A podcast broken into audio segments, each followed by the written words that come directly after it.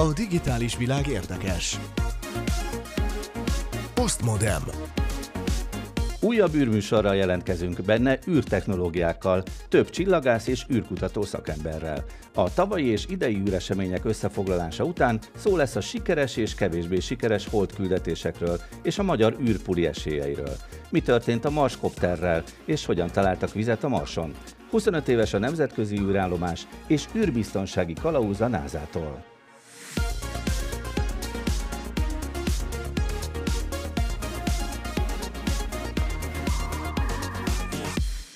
Kellemes rádiózást kívánok a szerkesztő Részbetyár Gábor nevében. A mikrofonnál Szilágy Árpád.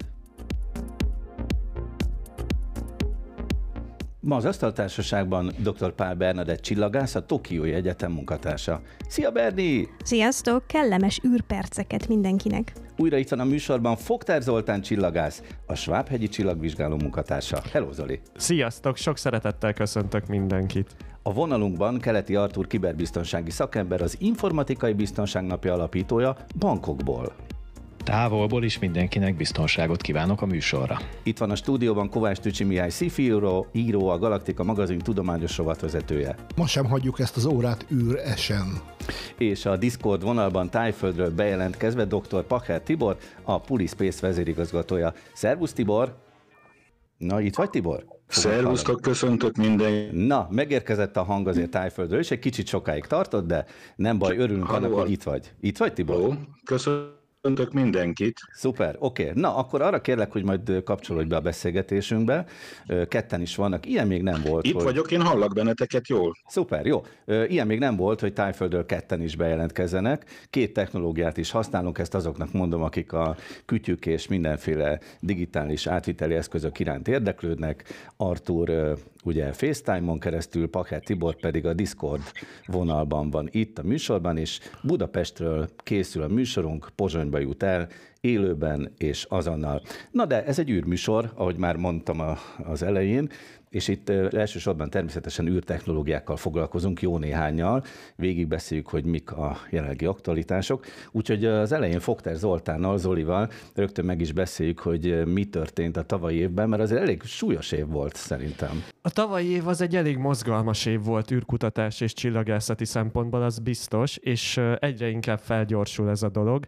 Alapvetően hát nagyon sok olyan űrmisszió volt, ami úttörő jelentőségű. Gondoljunk csak a JUICE misszióra, ami az Európai űrügynökségnek egy űrszondája, ami a Jupiter rendszert fogja vizsgálni. De nekem például rögtön a James Webb űrteleszkóp jutott eszembe, csak aztán utána néztem, hogy az már másfél éve indult el. Így van, a James Webb az folyamatosan ontja az eredményeit a legkülönbözőbb területeken, a naprendszer kutatáson át a kozmológiai felfedezésekig, Elindult nyáron az Euclid űrtávcső, ami szintén az Európai űrügynökségnek egy ilyen kutató távcsöve, ami a sötét anyag és a sötét energia kérdéseit, nagy kérdéseit fogja vizsgálni. Alapvetően az Euclidról azt kell tudni, hogy egy 1,2 méteres főtükrűjű távcső, és alapvetően egy galaxis felmérést fog végezni, legalább másfél-két milliárd galaxisnak a pontos térbeli pozícióját fogja meghatározni. A főtükörét mit jelent, hogy vannak melléktükrei? Hát alapvetően a főtükör az a fő optikai eleme a távcsőnek, az gyűjti össze a fényt. Alapvetően két műszer van a távcsövön, egy látható tartományban érzékeny kamera és egy infravörös tartományban mérő spektrométer. Ez mint a James, James Webb-nél is, hát, ott is hát, így van, nem? A James Webb az inkább infravörös űrtávcső, tehát az a Aha. látható tartományban tudtam, nem érzékeny, abban a Hubble űrtávcső Igen. volt érzékeny,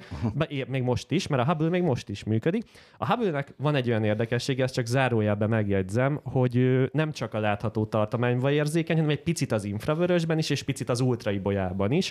Tehát alapvetően a Hubble lát olyan dolgokat, amiket a szemünk nem. De most nem a Hubble-ről akarok beszélni, mert az már egy 34 éves sztori lassan, úgyhogy arról sokat beszélnek a kutatók. Mi meg itt a friss dolgokról beszélünk. Így van, mi meg a tavalyi évről, tehát az Euclid, az tavaly indult uh, nyáron, és alapvetően a Föld, uh, napföld rendszer L2-es Lagrange pontjában helyezkedik el, másfél millió kilométerre a Földtől. Tehát galaxisokat fog tanulmányozni, és lényegében egy háromdimenziós térképet fog készíteni a, a galaxisoknak az eloszlásáról. Egyébként mondtad az előbb, hogy a látható fénytartományban is. Igen, az, képeket. Tehát, hogy már az Euclidnak gyönyörű szép képei vannak, az Európai űrügynökség oldalán meg lehet nézni a felvételeit ennek a távcsőnek de galaxisoknak. ugye ezt pont Bernitől is tudjuk, hogy a James Webbnél azért nem készülnek már látható fénytartományba képek, mert hogy olyan messzire kell nézni, ahol már a fénytartományban, a látható fénytartományban nincs nagyon értékelhető adat. De Igen, akkor, mert- akkor minek a mostani az újabb távcsövekhez? Hát mert sok mindent szeretnénk vizsgálni, tehát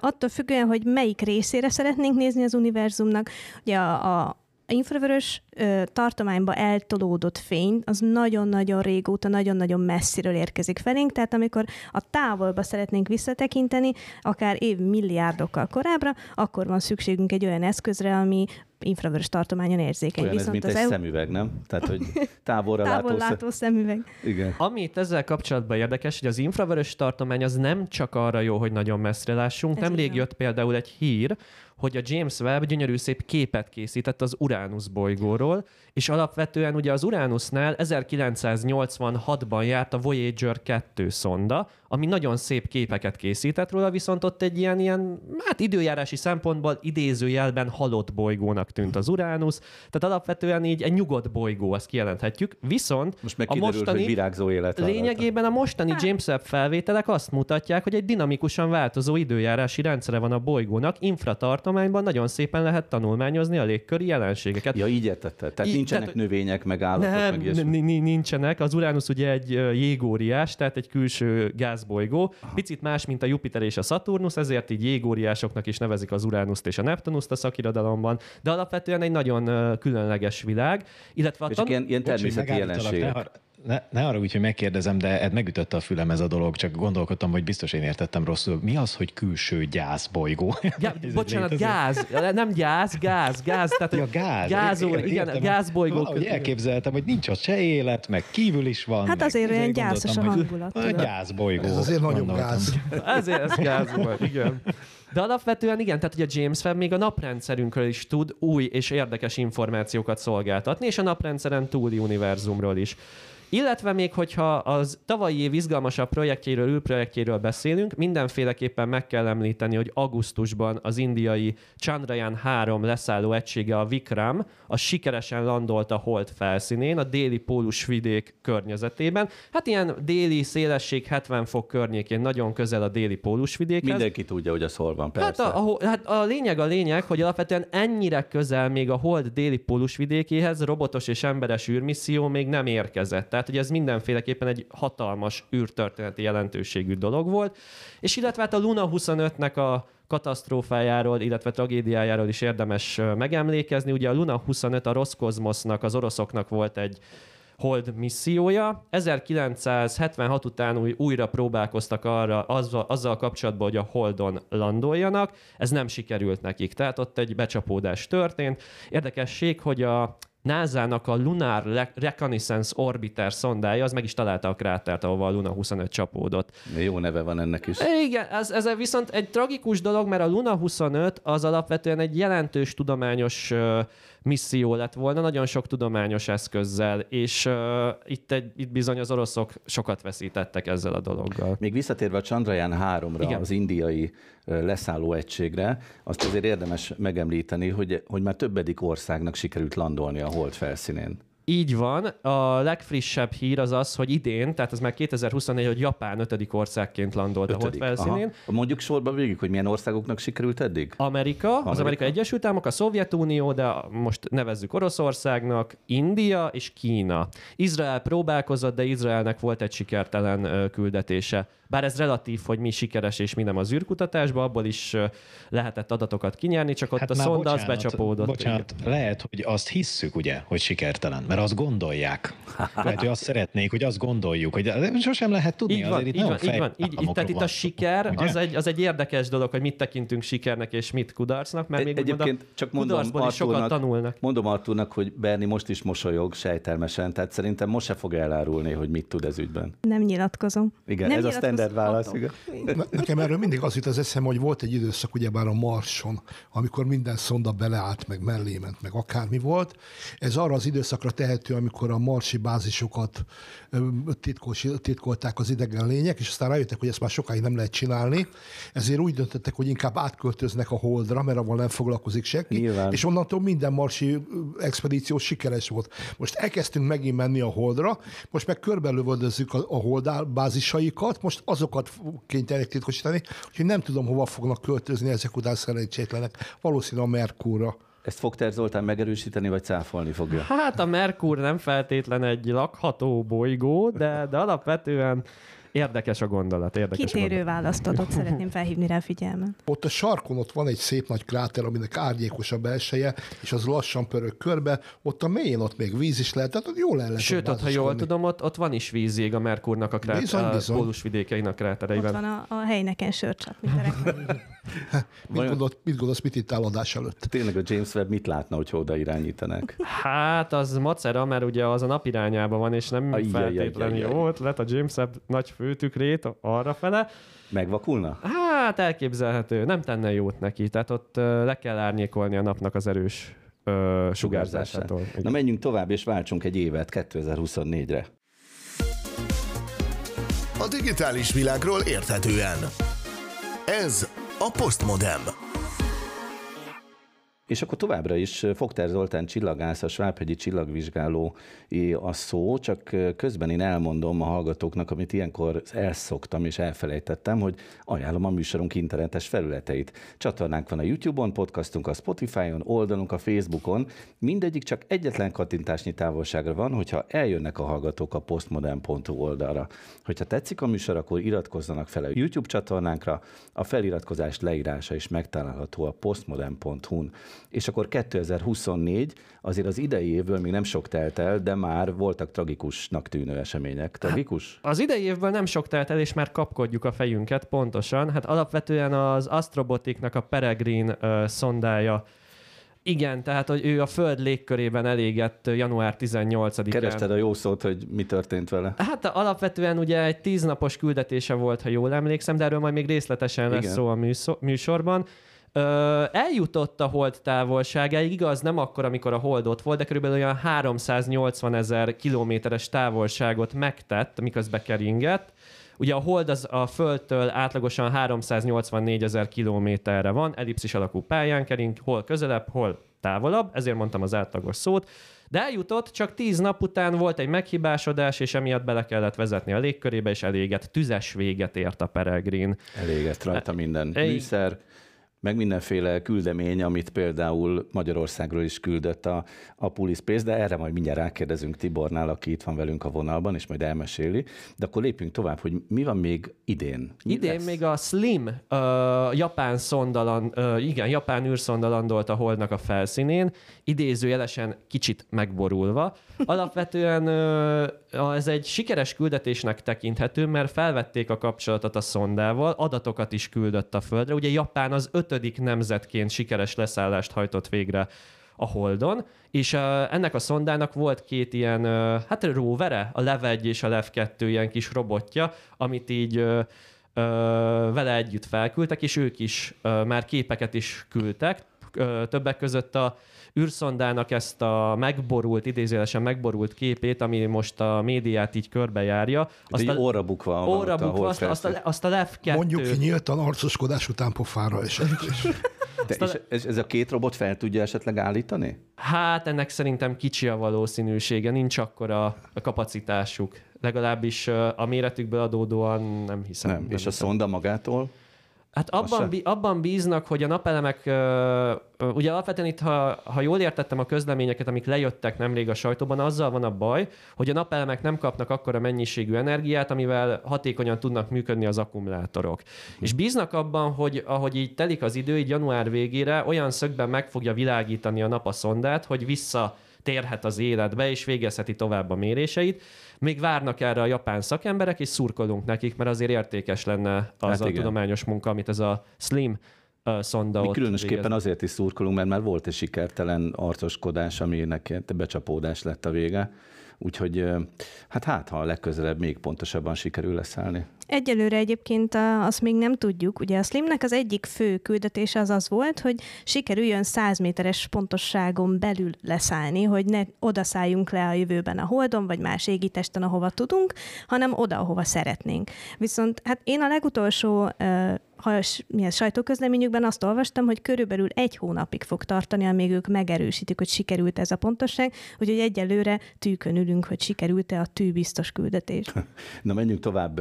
Mi a helyzet Kínával? Idén? Kínában májusban fog indulni a Chang'e 6 misszió, ami alapvetően a korábbi Chang'e 4-nek és a Chang'e 5-nek lesz a, a keveréke, ötvözete. A Kínáról azt érdemes elmondani, hogy a, Hát az USA mellett, vagy az USA után Kínának van a legambíciózusabb hold programja a 2000-es években.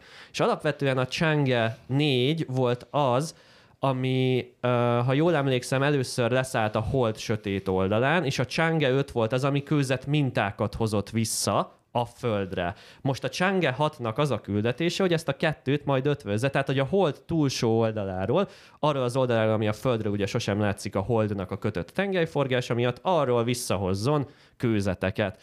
Ennek lesz egy ilyen előzmény sztoria. 2024 márciusában a kínaiak fel fognak bocsájtani egy űreszközt, a, aminek most fú a nevét nagyon nehéz kimondani. De ami kitalálod, addig van egy kérdésem Csua, nem, nem, tehát egy, egy olyan eszköz, ami egy ilyen, hát lényegében a relé szondának a funkcióját fogja betölteni, illetve segíteni fog abban, tehát egy külön tudományos programot is fog indítani. Tehát, hogy egy, egy másik holdszonda is fog a kínaiak által márciusban indulni, ami a Chang'e 6 együtt fog kooperálni. Tehát, hogy aktív Kína ezen a területen, és, és izgalmas. Ami Zolinak az egyetlen problémája a kiejtéssel van. A, ez a, az átiratokban, hogy mit x írnak, mit csével írnak, és akkor tulajdonképpen azt jelenti, hogy pici-pici piros paradicsom a nyuszi kezében űrszonda megy a holdra, ezt meg olyan nem esik olyan jól kimondani, mint a jádenyú, meg ezek. Tehát sose tudni, hogy, hogy valójában mit jelent egy japán szonda. Chiachian 2, ha jól tudom, így mondják ki. Most egy picit segítségül a jegyzeteimet hívtam segítségül. Chiachian 2. Tibor? Szarkahíd. És azért van, mert ennek a segítségével fognak tudni kommunikálni a hol túloldalával. Igen, Szarkahíd. igen, igen. Tehát hogy a Chang'e 6 egy ilyen kiegészítő ö, eszköze lesz majd. Illetve meg lesz saját tudományos küldetése is. Köszönöm, így, így van. Pont Akkor nem is tévedtem sokat a pici piros paradicsom a jó kezében is szondával. Bernitől akartam azt a komolyabb kérdést kérdezni, hogy ez a technológia, igen, az a technológia, ami a hold felszínéről kőzetet hoz vissza a Földre, az jó lesz arra is, hogy a Marson alkalmazzák, és a Perseverance által fölszedett kőzetek, kőzetmintákat visszahozzák a Földre? Hát biztos lesznek olyan részek, amiket mindkettő küldetésnél fel lehet használni, de itt ugye nem is igazán az a, az a probléma, hogy, hogy elhozni, mert tehát valamit a Holdról visszahozni a Földre klasszisokkal könnyebb, mint a Marsról visszahozni a Földre. A közelsége miatt, ugye? Egy, igen, a közelsége miatt, meg hát a, a Mars esetében a legnagyobb kihívás az az lesz, hogy hogyan szállunk föl egy légkörrel rendelkező bolygónak a felszínéről távolról. Uh-huh. Tehát itt ilyen részleteket én sem tudok, hogy szerintem még talán a, a marsi mintahozatalnak a missziója sem tudja, hogy pontosan hogyan, milyen um, kis tárolóeszközben fogják visszahozni majd a mintákat, úgyhogy ebből a szempontból lehet, hogy igen, hasznos lesz ez a küldetés is. Oké, okay, csak kulcsszavakban még Zoli, egy-kettőt az idei év várható eseményeiből. Jó, jó, az Európai űrügynökségnek a HERA szondája is idén fog indulni, és 2026-ba fog odaérkezni a Didymos, Dimorphos, Dimorphos Didymos 2 ez ugye a DART szondának a hatásait fogja vizsgálni, ami egy bolygóvédelmi küldetés volt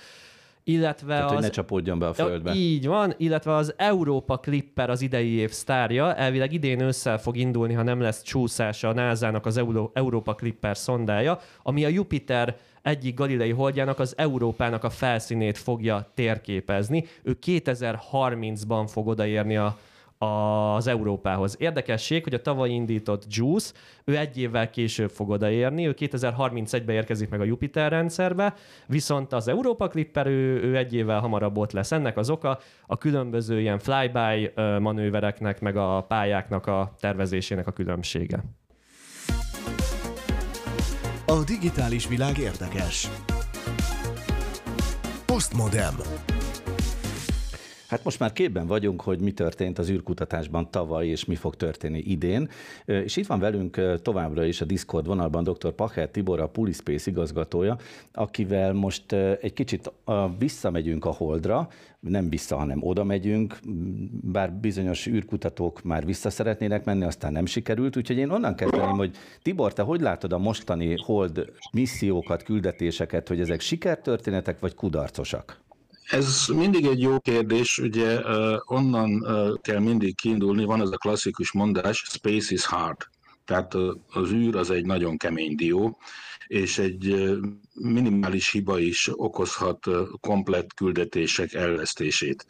Egyik amerikai kollega mondta azt a példát, hogy hiába csinálsz meg 9999 dolgot jól, ha egynél valami kis gigszer van, akkor annyi. Most ez sajnos megtörténhet.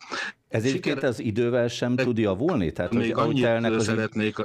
Bocs, csak ahogy tel, telnek az évtizedek, így nem csökken ez a hiba százalék? De nyilvánvalóan tanul mindenki belőle, de pont azt akartam még mondani, hogy az eddigi holdra szállási kísérleteknek körülbelül a fele sikerült. Tehát összességében. Az elején a szovjetek, illetve oroszok, illetve az amerikaiaknak sem volt minden sikeres. Tehát ez, ez kudarcnak tekintem, hogyha valami nem sikerül. Nyilván a bulvár sajtó szereti ezt, de mindig meg kell nézni, hogy mi volt az oka, és mit lehet kihozni az expedíciókból. Említettük, tavalyról kimaradt, picit ezt még behoznám, a japán iSpace cégnek a Hakuto R küldetése is, ha úgy tetszik, sikertelen volt, mert az utolsó pillanatban ők is becsapódtak, de ez volt az első magáncég, a második magáncég, bocsánat, amelyik hold körüli pályára állt, és sikeresen végrehajtott ezt a feladatot, és az utolsó percekben idézőjelve téve történt hiba miatt csapódott be ugyanúgy, mint az izraeli belesét. Mind a két csapat egyébként a Google-nál X-Prize-ból nőtt ki, tehát ezek a magáncégek valamit mégiscsak tudnak. És akkor mindjárt kapcsolódnék is ugye a Peregrinehez, amit említettetek már, ez pedig a, a szintén a Google X Prize-ból jött, egy amerikai cég Pittsburghből, és hát az ő küldetésük sem teljes siker, ezt nehéz lenne mondani, mert ahogy Zoli is mondta, hogy tüzes halált halt, tüzes vége neki elégett a föld légkörében. Ennek ellenére,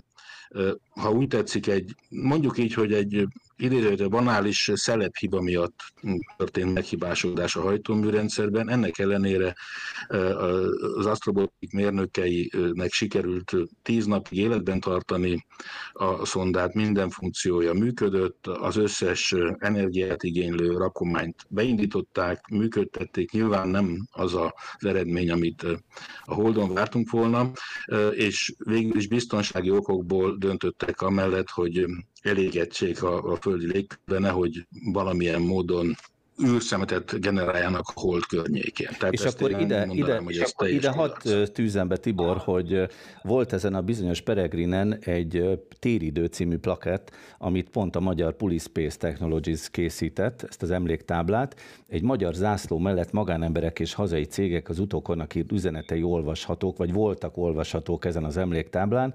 A tábla emléket állít Baj Zoltán fizikusnak, olvasható rajta a Nobel-díjas biokémikus Karikó Katalin életútja, és még Vörös Sándor szembefordított Tükrök című verse is rákerült, bár így utólag szerkesztőnk szerint jobban passzolna hozzá Adi Endre a Fölföld dobott kő című verse. Mit szólsz ehhez?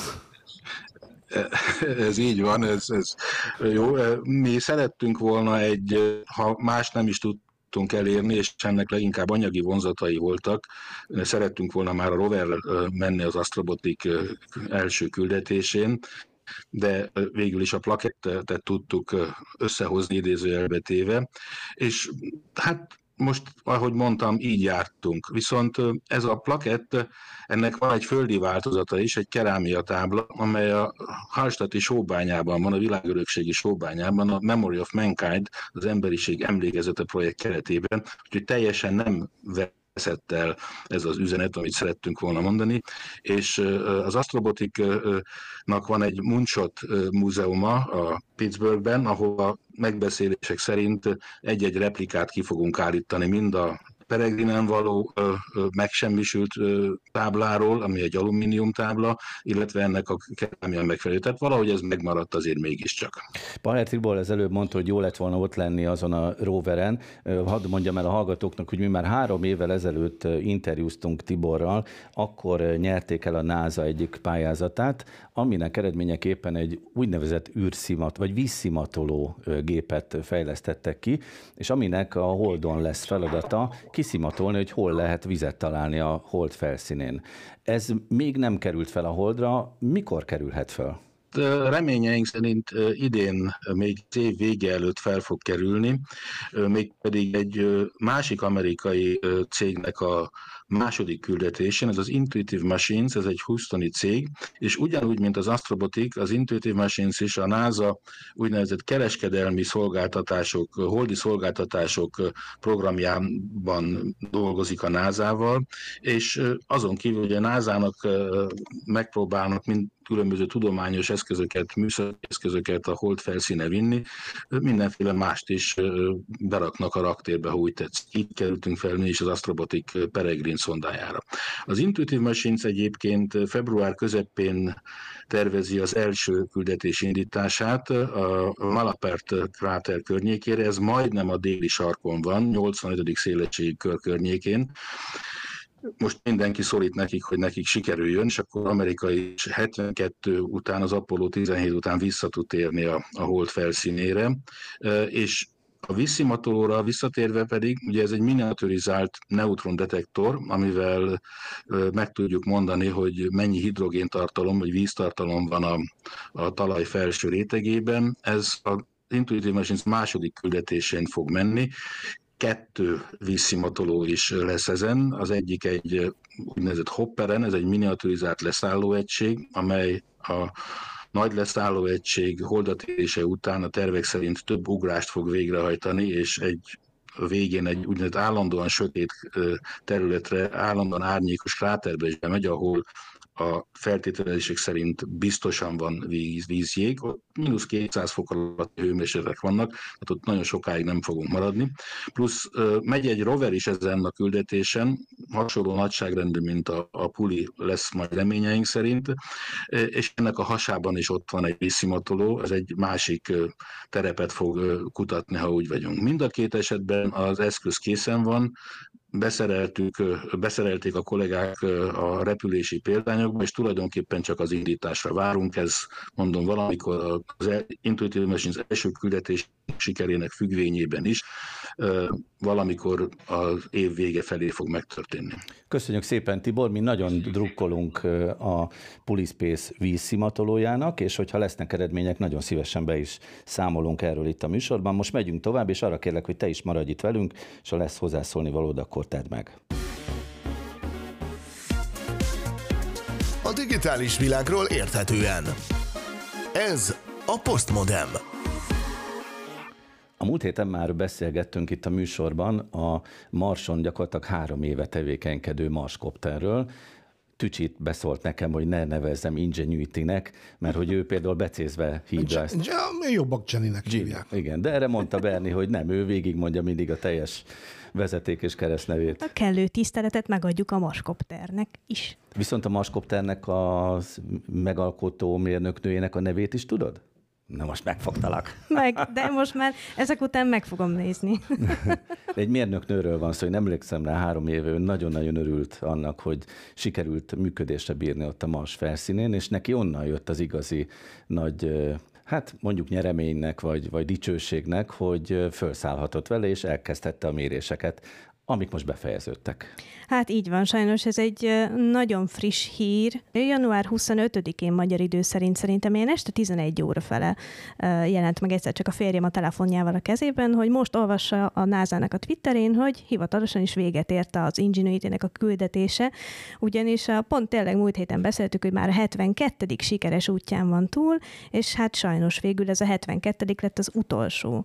Valahogy ugyanis még hát nem lehet tudni, nem is biztos, hogy valaha meg fog fogjuk tudni, hogy hogyan, de menet közben elvesztették a kapcsolatot egy pillanatra a, a kis helikopterrel Helikopter. vagy drónnal, és utána készített az árnyékáról egy fényképet, és azon látszik, hogy megsérült az egyik rotorlapát, úgyhogy nem fog tudni többet sajnos már felemelkedni. Letört belőle egy darab. Nem? Igen. Egy maslakó oda ment és letörte. Lehet egyébként, elegük volt a, a zúgásból. Megint itt röpködnek, és Ezek a földi emberek itt zajonganak egyfolytában ilyen nem lehet rotorokkal. aludni a sziklák mögött.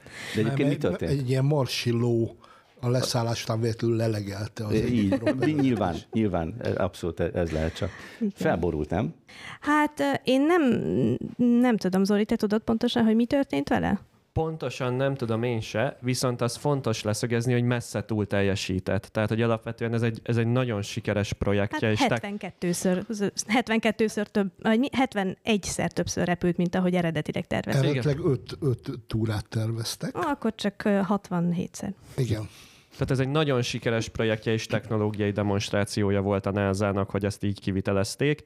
Ugye a Mars légköréről azt kell tudni, hogy sokkal ritkább, mint a földi, a földi légkör, és leginkább széndiokszid alkotja. Tehát, hogy ilyen körülmények között még ember nem reptetett eszközt, mint ahogy ezt az amerikai NASA munkatársai ott ezt kivitelezték. Na, ezt a mi hallgatóink most már nagyon tudják, mert ezt a múlt héten is elmondtuk pont ugyanígy, de nem baj. Szuper. Szóval az befejeződött, viszont indul majd az új repülőgép program, majd egy Reméljük, következő igen. ilyen küldetésnél, akkor már egy ilyen fedeles repülőgép fog. Ja, azt nem kérdeztem múlt héten, hogy Igen. ott építenek egy felszálló pályát? Nem, hanem a, a Megi, ő, ugye ez egy merevszárnyú repülőgép, múlt héten beszéltünk róla, érdemes visszahallgatni Spotify-on vagy a YouTube-on, és ő befordítja a szárnyait, és helyben fel fog tudni emelkedni, és helyben le is fog tudni szállni. Oké, okay, menjünk tovább. Az előbb beszéltünk a holdi víznek a megkereséséről. A Marson is keresik a vizet, meg egyébként a nap, naprendszerben mindenhol. Miért keresik a vizet? Szóval ennyire szomjasak vagyunk?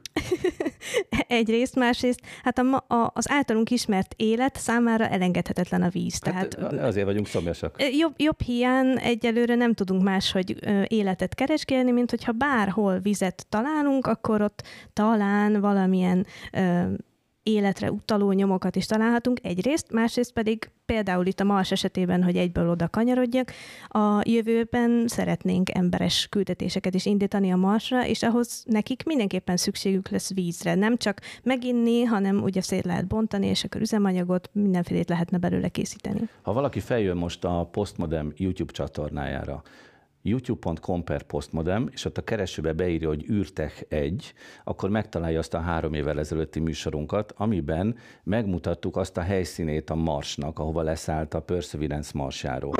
És egyébként abban szerepelt Tibor is, úgyhogy abban a műsorban, úgyhogy még nyugodtan csatlakozz be te is, de emlékszem rá, hogy Berni abban magyaráztad el nekünk, hogy ez egy, egy, egy folyamnak a volt medre vagy deltája. Egy kiszáradt folyódelta. Fo- folyó Gyönyörű, szép kiszáradt folyódelta. Ami mutatja, hogy ott valami folyadék folyt. Az biztos, hogy víz lehetett? Hát a, amennyire a tudományban biztosak tudunk lenni, most már nagyon-nagyon valószínű. Nem csak a formája miatt, hanem az ottani kőzeteknek az összetétele miatt is azért most már szinte biztosan kijelenthetjük, hogy ott folyékony víz volt. Hát de, akkor- de ha csak azt nézzük, hogy bármi más egyéb folyékonynak jóval kevesebb az esélye, legyen az vodka, vagy bármi. Tehát, hogy Sör. Sör. igen, tehát kevés erre az esély, hogy ne víz folyjon. Bejelentkeznék röviden még a holdi vízjéggel kapcsolatban. Berni említette, hogy a vízből ugye nem csak itókát lehet készíteni, meg mondjuk növényeket táplálni, hanem üzemanyagot is. Uh-huh. Ugyanis ugye, talán még mindenki emlékszik az általános iskolai kísérletekre, amikor a vizet elektrolízisre szétbontottuk hidrogénre és oxigénre, utána meg a duranógázt begyújtottuk. Na most nagyon sok olyan rakétarendszer van, ami folyékony hidrogénnel és folyékony oxigénnel működik. Most ez azért érdekes, mert ha a Holdon tényleg találunk megfelelő mennyiségű vizet, vízjeget, ott nem folyik a víz, mert azt, azt nem tud, akkor fel tudunk építeni egy olyan logisztikát, egy olyan infrastruktúrát, amikor az üzemanyagot nem kell a földről cipelni magunkkal. Ugye ezt tessék meggondolni, hogy ha most a Holdra megyünk és vissza akarunk jönni, akkor mindent viszünk a hátizsákunkban, az összes üzemanyagot ahhoz is, ami szükséges a visszatérésre. Képzeljük el, hogy a Mount Everestre úgy mennénk föl, hogy mindent viszünk a hátunkon, és nincsenek táborok, ahol elő vannak készítve a dolgok. Tehát ezért óriási jelentőségű a, a vízjégnek a megtalálása a, a Holdon is, hiszen fel tudunk építeni egy ilyen infrastruktúrát. És ebben volt most sikeres a Mars Express nevű szonda, ugye? Ami Igen, a Mars, Mars Express már 15 évvel ezelőtt talált egy olyan területet a Marsnak, az egyenlítőinek a közelében, ahol um, ilyen két és fél kilométeres mélységig valamilyen különleges lerakatokat talált, és most visszatértek ehhez a területhez, új és jobb minőségű adatokat készítettek róla. A Berni szándékosan provokált, tehát ez a lerakat szó, tehát így rögtön elképzeljük a a marsi, lakókat, ahogy ott a lerakatokat előkészít. Lepakolták, igen. Provokálsz, Berni. A üledékeknek is nevezhetjük őket. Valamilyen uh, leülepedett, lerakódott, valamilyen régi ott maradt, amit radaros mérésekkel azonosítottak be, és nagyon úgy viselkedik, mintha vízég lenne. Ugye erről nem lehet százszerzelékig kijelenteni, hogy na akkor most rengeteg vízeget találtunk a marsi egyenlítő közelében, de a mostani mérések és a mostani uh, modellezési eredmények szerint pár száz méteres vastagságú porréteg borítás alatt akár nagyon nagy mennyiségű vízjég lehet a Marsnak az egyenlítői területén. És ez pont azért olyan fontos, amit most az előbb a Tibor is elmondott, mert az emberi küldetések, hogyha valamikor a következő évtizedben oda eljutnak, akkor azok valószínűleg az egyenlítők közelében fognak leszállni, és eddig még nem találtak ilyen nagy mennyiségű vízeget az egyenlítők közelében, úgyhogy reméljük, hogy igaza van a Mars Express méréseknek. Még egy mondat a naprendszerről a többi bolygón is hasonlóképpen kell vagy lehet keresni vizet? Zoli? Hát alapvetően a, például, hogyha a gázóriásoknak a légkörében keressük a vizet, azt ugye az űrszondákra felszerelt műszerek segítségével lehet vizsgálni, vagy spektroszkópokkal, földi távcsövek felszerelt olyan spektrográfokkal, amik ugye a fényt felbontják, és keresik a, a fényen úgymond a víznek a lenyomatait, tehát ezeket a spektrumvonalakat, amik vízre utalnak. Módszer. Számtalan módszer Számtalan van. módszer van. De az biztos, hogy keresgéljük a Kere. Keresgéljük, távcsövekkel, szondákkal, abszolút. Amivel igen. tudjuk. Amivel tudjuk. Megyünk tovább. A digitális világról érthetően. Ez a Postmodem. Tibor, belekezdtél egy mondatba, parancsolj. Igen, még azt szerettem volna hozzáfűzni, hogy ugye említésre került már, hogy a Merkuron is találtunk, találtak már vízjégre utaló nyomokat, ott is nyilván olyan területeken, amelyek soha nem kapnak napfényt, hiszen különben elpárologna vagy sublimálna. Ami még kimaradt most a felsorolás, az az aszteroidák, a kisbolygók, amik jelentős vízjég tartalommal is rendelkezhetnek, és ugye itt, itt vagyunk az aszteroide bányászatnál, vagy űrbányászatnál, hogy hogy tudjuk ezt, ezt kinyerni ezeket a dolgokat, és hogy tudjuk ezt hasznosítani leginkább üzemanyagként. Kovács Tücsi Mihályhoz fordulok, Kovács és kérdezem tőle, hogy a nemzetközi űrállomáson lehet találni vizet? Persze, szép kis kannák állandóan viszik föl, utána, utána megisszák, utána távozik belőle, utána egy speciális gépbe kerül, amelyik megtisztítja, és megint megisszák. Tehát ez egy ilyen körkörös folyamat. Tudod, hogy hívják azt a tisztítógépet? Fordított ozmózisos bizony, bizony. Elárulom, nekem otthon olyan gépen van. Nekem úgyhogy... Is ez az űrtechnikának a hatása mindennapjainkra. Igen, igen. Az ISS nekem nagyon sok mindent köszönhetünk ebből a szempontból, hogy most ünnepeljük, hogy 25 éves, ezen lehet veszekedni, mert ez kb. ugyanaz a kategória, hogy mikortól számítjuk, hogy 25 éves, hogy az első modul fölkerült, az első, mod, hogy az első két modul összekapcsolódott, hogy tényleges állomás. Ez egy olyan filozófiai kérdés, hogy mióta járok Gizikével, amióta először megfogtam a kezét, vagy amikor megcsókoltam. Tehát inkább maradjunk olyan, hogy az első modul 98. november 20-án startolt el a Földről, ez a Zárja 2 nevű modell, modul, erről azt kell tudni, hogy ennek az elsődleges feladata Ez az egy orosz, hogy, orosz modul Igen, volt, eredetileg a Mir 2-nek készült volna, és egy, tulajdonképpen egy katonai űrhajónak volt a módosítása. Képzeld el, Tücsi, hadd szúrjam be, Igen? csak egy, egy mondat. Én pont 97-ben voltam Amerikában, és ott Floridában az űrközpontban jártam, és ott már, ugye ez még az indítás előtt, az ISS ISS indítása előtt, vagy az árja modul indítása előtt már bemutatták az életnagyságú modelljét, és be lehetett lépni. Úgyhogy én már akkor voltam az árja modulban, képzeld el. Amíg nem odafönt csinálod 400 km magasodik, addig teljesen érdektelen, hogy te benne voltál. De végül is ez az az első modul, amely tulajdonképpen az energiaellátást és manőverezést biztosította, tehát egy ilyen, amire rá lehetett építeni a többit. Ez volt a feladata. Ez a legrégibb modul, és pont ebből kifolyólag ez az egyik következmény, amiért meg kell semmisíteni, ugyanis ezen keletkeztek a rep, első repedések, ami miatt fel kell számolni most már a kutatástól Most már csak raktárként használják egy jó ideje, de hát nem lehet ki lecsatolni egyszerűen, hogy kikapcsolják és az elmúlt negyed század viszont jó sok történetet kitermelt a nemzetközi űrállomáson. Neked melyik tetszett a legjobban? Nekem az első, amire rögtön a legelején tetszett, hogy összevesztek rajta, hogy hogy, vesz, hogy, hogy hívják. Uh-huh. Az amerikák az alfa nevet akarták neki, nem, nem tetszett az oroszoknak, az oroszok az Atlant nevet akarták neki adni, ami az amerikaiaknak nem tetszett, mert hogy Atlantisra emlékeztet, és hát az ugye már megsemmisült, ez egy rossz szó, mert úgyhogy egészen addig vakaróztak azon, hogy mi legyen a neve, míg szép lassan mindenki nemzetközi űrállomásnak hívta, és ezek után csak átírták nagybetűre, hogy nemzetközi űrállomás, és így lett neve végül is a nemzetközi űrállomásnak ez a neve. Volt Aminek né... egyébként a rövidítés az ISS, ez eléggé áthallásos. Igen, szóval igen, igen. Viszont is. voltak zseniális emberek, nekem a nagy kedvencem az űrhajósok közül Chris Hadfield, az első kanadai, és az első kanadai parancsnok, ugyanis ő volt az az ember, aki képes volt egy, a, a kis aktatáskányi személyes hobbit, amit fölvihetett magával, ebben neki sikerült beleprasszíroznia egy gitárt, és ő volt az első ember, aki az űrben zenélt, és ezt nem csak úgy zenélt, hanem ő ezt meg is osztotta a YouTube-on, és a ez közösség. volt. Igen, gyakorlatilag az első földön kívüli koncertnek tekinthető, és ő volt az az ember, akinek rengeteg mindent köszönhetünk, hiszen ő volt az, aki a tudományos ismeretterjesztésre használta a közösségi felületeken keresztül, és rengeteg újdonsággal ismertetett meg bennünket az űrbe. Például onnantól ez, hogy hogyan kell hajat mosni, hogy borotválkozik, mit csinál az űrben egy vízcsepp, elképesztő profi volt a srác, ez a hajmosás, ez jól hangzik. Nem is tudom egyelőre elképzelni, hogy lehet. Igen, igen. A másik, ami nagy kedvencem, az a 2010-es fejlesztés. 2010 februárban került föl a kupola modul, amikor csináltak a szegény űrhajósoknak, hogy nem bennüldögéljenek már egész nap, hanem egy olyan modul, aminek nagyjából 180 fokban ki tudnak tekinteni a föld felé.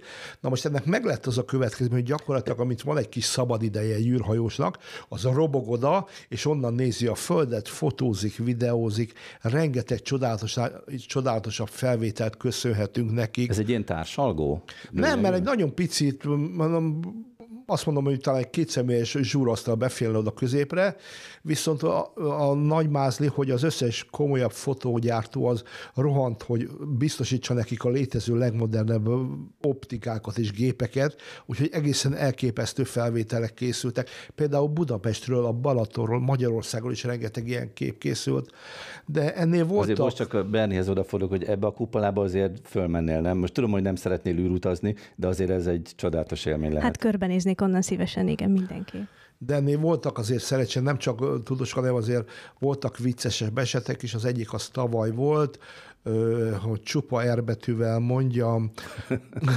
Frank Rubio űrhajós volt az egyik, aki felelős volt azért, hogy Red Robin nevű koktélparadicsomot termesztenek az űrben a Wedge Number 5 nevű kísérlet keretében.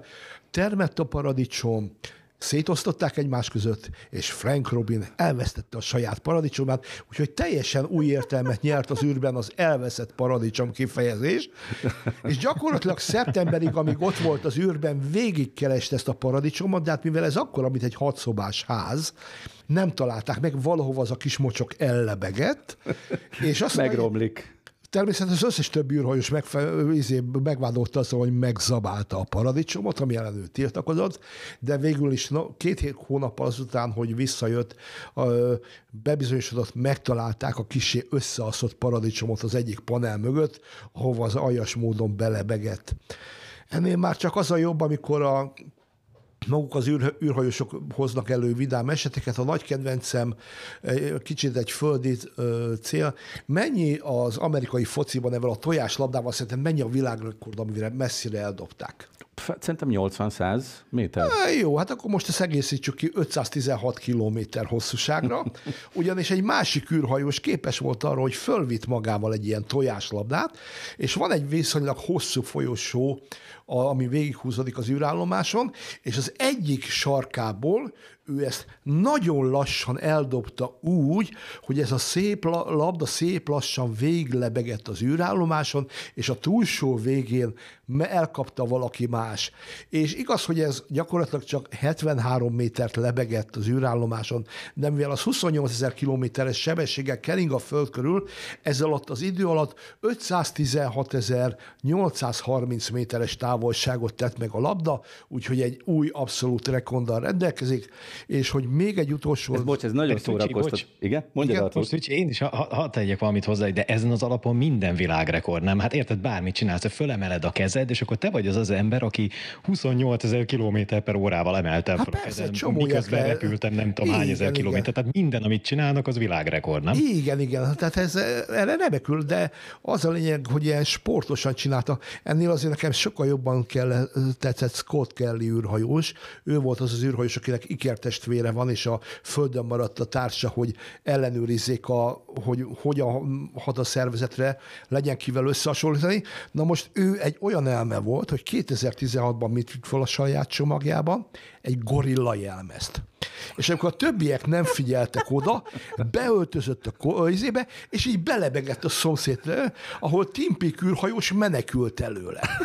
és ez, ez ugye el, elsikadt a sztori, de tavaly Főleg, hogy akkor ébredt, nem? Igen, Tehát... tavaly évvégén ezt föltöltötte ő a közösséget, úgyhogy több millióan nézték meg, hogy egy ilyen nagy fehér csomagból kimászik egy, egy gorilla, bemegy a izébe, és a másik fülkéből pedig kétségvesen repül át egy másik űr.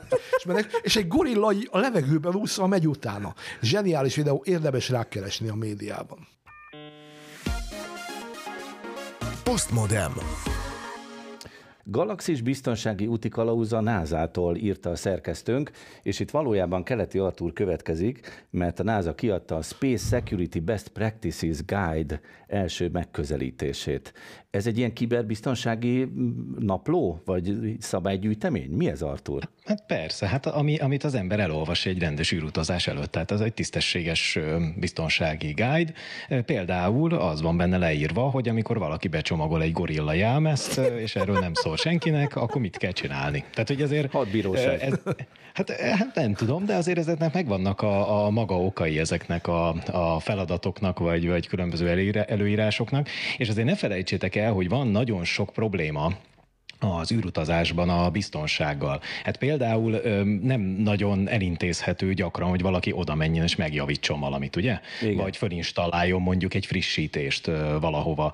De ugyanígy problémába ütközik az is, most így, ahogy Tücsi mesélt ezeket a történeteket, hirtelen beugrott az, hogy mondjuk a marsi expedíció ott leszáll, elind, elkezd, elkezdik ott felhúzni az építményeket, ott békésen kutatgatnak, majd egyszer csak kopognak a külső zsilipen, Gorillák. mindenki megijed, mert mindenki bent van, tehát nem lehet senki kint. Kinéznek, megérkezik egy űrhajós, bezsilipel, karantén, stb. és utána közli, hogy ő az auditor, és jött ellenőrizni, hogy minden rendben van-e az űrbázison.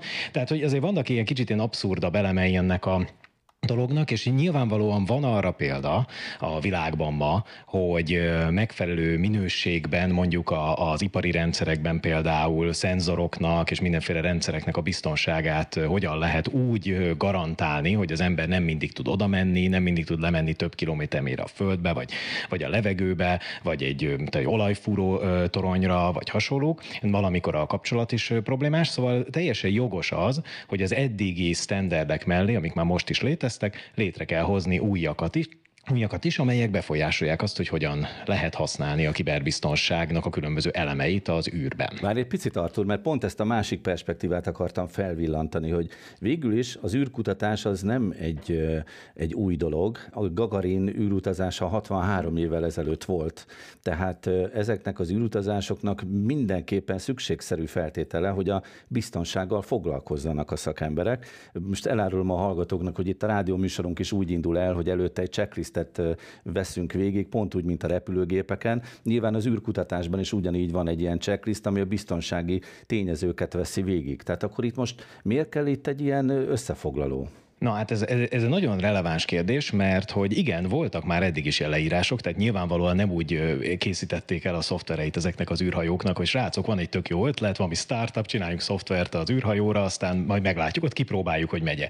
Tehát nyilván nem ez történt, nagyon szigorú előírások voltak idáig, csak az a helyzet, hogy a hackerek közben nagyon innovatívak lettek, ugye a, a sötét oldala az internetnek, ugye a nem etikus hackerek, és ezért sajnos fejlett megoldásokkal most már körülbelül körülbelül 12 különböző taktikai ilyen doménen vagy területen tudnak feltörni egy rendszer, mhm. terjedni, uh-huh sérülékenységeit, tehát haladni kell a korral, és bizony egy olyan küldetésnél, ahol a ahol el lehet veszíteni a kapcsolatot mondjuk egy rendszerrel, vagy ahol nem lehet pótalkatrészekből végtelen mennyiséget fölvinni, vagy újra installálni mondjuk az operációs rendszerét valaminek, vagy mentésből visszaállni, ott nyilvánvalóan kell más megoldásokat is alkalmazni. Tehát, hogy ezért kellett egy ilyen ha úgy tetszik, összemeppelés, össze, összefűzése a jelenleg a, a Földön, ha úgy tetszik, ismert és használt protokolloknak. Például a Mitre-nek ilyen támadási mintázatai vannak, a NIST-nek, ugye az egy szabványügyi testet Amerikában, ezeknek vannak ajánlása, és megpróbálták ezeket összeszőni, a most létező különböző protokollokkal. Tehát szerintem egy komoly lépés annak az irányába, hogy amikor egy új expedíciót elindítanak, egy új missiont, akkor annak már megfelelő háttértámogatása legyen biztonsági szempontból is. Nem beszélve arról, hogy jönnek az újabb technológiák, tehát például a mesterséges intelligencia, az okozhat ilyen biztonsági veszélyt az űrkutatásban, szerinted? Abszolút okozhat. Egyre több rendszert fognak minél nagyobb automatizálásra rávenni, pontosabban megkérni a rendszereket, hogy figyeljenek oda a, a rendszer, a rendszer üzemeltetésre, és nyilván ott nagyon fontos kérdés lesz az, hogy mennyi döntést merünk rábízni egy ilyen rendszerre, és annak a biztonsága egy különösen érdekes terület, pláne az űrben. Nekem az jutott az eszembe, hogy a NASA tisztségviselőit ismerve az első pont valószínűleg az lehet, hogy űrséta közben ne hagyjunk el laptopot és pendrive-ot. Megtörtént? Hát 2000 akárhányban jött ki egy jelentés, hogy az négy év alatt valami 26 laptopot hagytak el, ej, köztük ej, egy ej. olyat, amin a komplett ISS irányítási rendszerének a szoftvere uh, rajta volt. Aha. A pendrive-okat már nem is számolják. Tudod, mi a baj, Tücsi, hogy ezek mindig le vannak írva. Ennek ellenére megtörténik, de például volt már űrállomásra fölvitt vírus is. Tehát amit pendrive-on vittek föl, és akkor bedugták egy rendszerbe, és ott elkezdett terjedni, mert nyilván ott is számítógépek vannak. Tehát például ez a leírás, ez nagyon komolyan fókuszál arra, hogy az űrállomás állomáson nagy rendelkezésre állásra és biztonsággal kell beazonosítani rendszereket. Auto, aut, autentikálni őket, autorizálni őket, hogy ő összekapcsolódhat-e mondjuk egy másik rendszerrel. Amikor azt mondtad az előbb, hogy úgy is leírták már ezeket, akkor ez az arra vonatkozik, hogy vigyázz, hogy elhagyd a laptopodat? Ez hogy, hogy lehet leírni? Ez emberi hiba. Persze, hogy Hát persze, egy emberi hiba, de ettől még leírták. Hát ez az, amiket meg szoktak vizsgálni a, a űrruhába érkezett auditorok, akik bekopogtatnak a Mars, bázisra, hogy megnézzék, hogy minden a leírtaknak megfelelően van. Csak attól még, hogy valamit leírsz, attól még egyáltalán nem biztos, hogy így is fognak cselekedni az emberek. Pontosan ezért kell egy összetett védelmi rendszert kialakítani, amiben van még egy óriási veszély is, csak így egy utolsó gondolat erről, hogy gondoljunk abba bele, hogy egy űrküldetésben például, amit leírnak ebben a leírásban, hogy nem mindenki kaphat mindenhez jogot, na rendben van, de mi van akkor, ha éppen annak az astronautának kellene egy vészgombot megnyomnia, vagy beindítani egy hajtóműt, vagy lecsatlakoztatni valamit, vagy a levegőt megkeverni, vagy valami ilyesmi, és ahhoz neki nincsen joga, hogy akkor majd írjon kérvényt a főnökének, és azt majd megkapja egy nap múlva, hogy igen, van engedélyed, megnyomhatod a gombot, szóval nem olyan egyszerű ez a helyzet szerintem.